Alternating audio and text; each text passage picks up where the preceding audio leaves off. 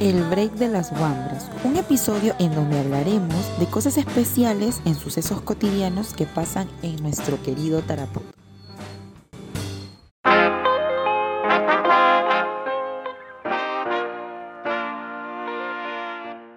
Ver conduciendo moto a todo el mundo es muy común en Tarapoto, tanto a jovencitas por rutas sin asfaltar, a señores en traje rumbo a sus trabajos, a señoras alegres conversando con sus amigas de moto a moto, aprovechando la luz roja en el semáforo. Y así, todo tipo de casos. Yo sencillamente quedaba deslumbrada de tanta seguridad y equilibrio sobre dos ruedas. Recuerdo que una de las primeras fotos de Tarapoto que enviaba a mis amigas y amigos eran las de largas filas de motos en los estacionamientos. ¿Venta de motos? ¿O dónde estás? Me preguntaban con curiosidad y costeñidad. Entonces yo pensaba, ¿cómo así? ¿Por qué tantas motos? ¿Qué ventaja tendrá tener este tipo de vehículo en Tarapoto? Hola ñañito, buenas tardes, ¿cómo estás? Gracias por la entrevista. Y yo empecé a aprender a manejar moto a los 14 años de edad, cuando estaba en Iquitos por Nauta. Ahí pues, pues, tenía la necesidad de traer aguajes de mi chacra. Yo aprendí a manejar moto cuando era muy pequeña, cuando tenía aproximadamente 9 años.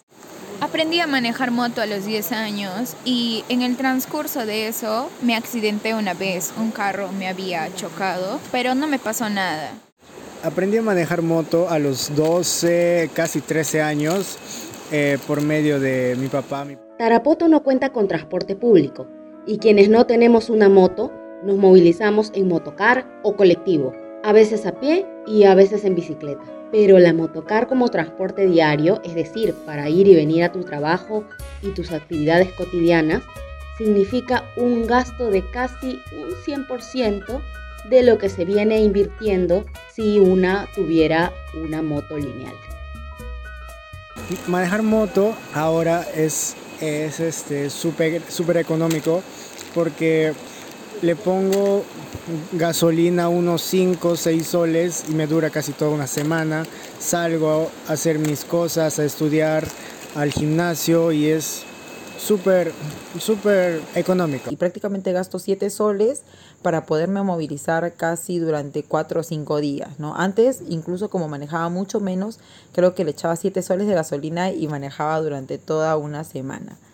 Después, claro, ese definitivamente es como que algo, algo chévere, ¿no? Y además como que en la ciudad siempre se utiliza eso, es un medio de transporte. Y después de muchos años me di cuenta que era muy útil y muy ahorrativo al momento de ir a la universidad, porque podías poner 7 soles de gasolina el día lunes y entre ir a la universidad máximo te duraba como 4 cuatro días, ¿no? Con casi seis años en la ciudad, nunca aprendí a manejar y eso me genera y me generaba contratiempos. Por ejemplo, cuando tenía que ir a lugares lejanos, sea por trabajo o por diversión. Tenía que arreglármelas y buscar a alguien que me llevara hasta allá o gastar una suma alta de dinero en el motocar. Y es que pareciera que todo el mundo maneja, pero hay pocas, pero las hay gente local que no usa la moto para movilizarse. Me han preguntado siempre por qué no manejo moto, a pesar de que sí sé manejar moto. Solo que es miedo. Miedo a causar un accidente, a accidentarme. Bueno, aunque ahora por necesidad ya como que estoy viendo la forma de cómo perder el miedo. Y es que yo manejando, yo manejando sería un peligro para la sociedad pues soy torpe y distraída. Tenía más que nada temor de atropellar a alguien o de atropellar a algún perrito y salir en las noticias. es algo así, mi miedo. Mi plan era solo quedarme un año o dos en la ciudad.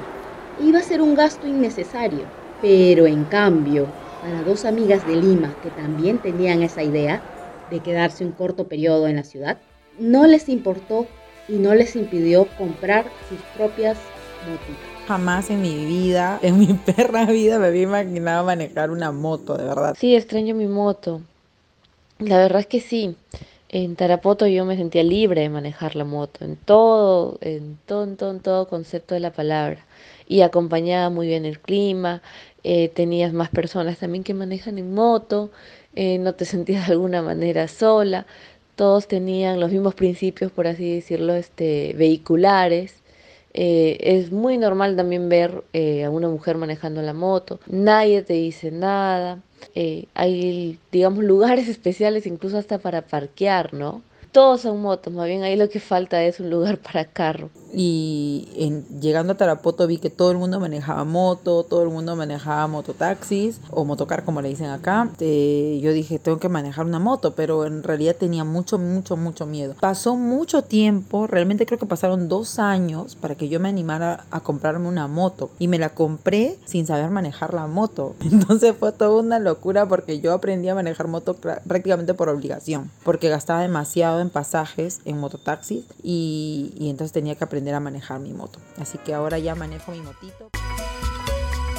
Manejar en Tarapoto es diferente que manejar en la capital, pero hay diferentes opiniones al respecto. Y acá en Lima pues es totalmente distinto, ¿no? Eh, todo es diferente en cuanto a contexto, pero acá en Lima no la necesito. Estoy bien así por una cuestión de tranquilidad. Una moto en Lima te salta todo el tráfico.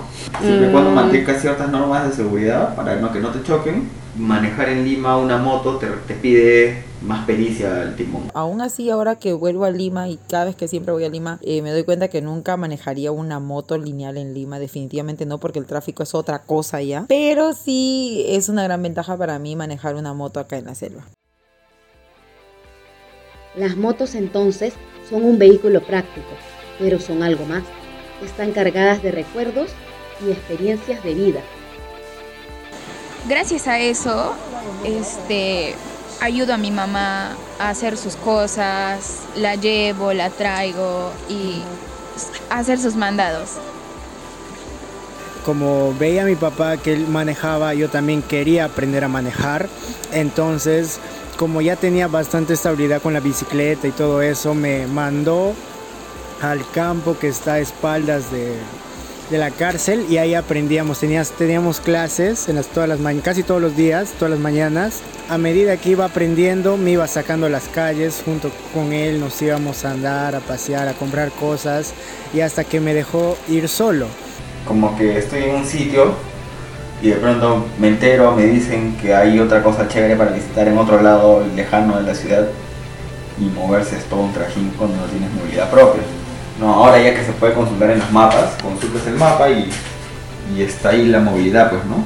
Te mueves cuando quieras, ¿no? Y era algo bien curioso porque yo lo hacía como un, un, enlace, un nexo como, con mi mamá porque era para mí pasar tiempo con mi mamá. Entonces los domingos era como día familiar y era, me decía, hija, este, ya este, te enseño a manejar moto, ¿no? O da una vuelta por acá y, mientras yo te miro.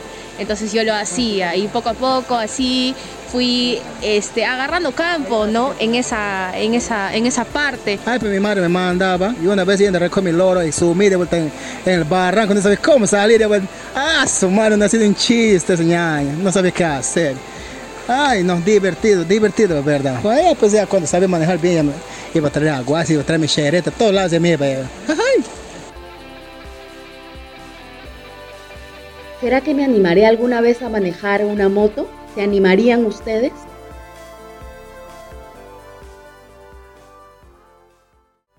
Gracias por acompañarnos en este episodio. Si aún no nos sigues, ¿qué esperas? Búscanos en Instagram y puedes escucharnos en Spotify, Google Podcast, Baker y Anchor. Somos Habla Wambra Tarapoto.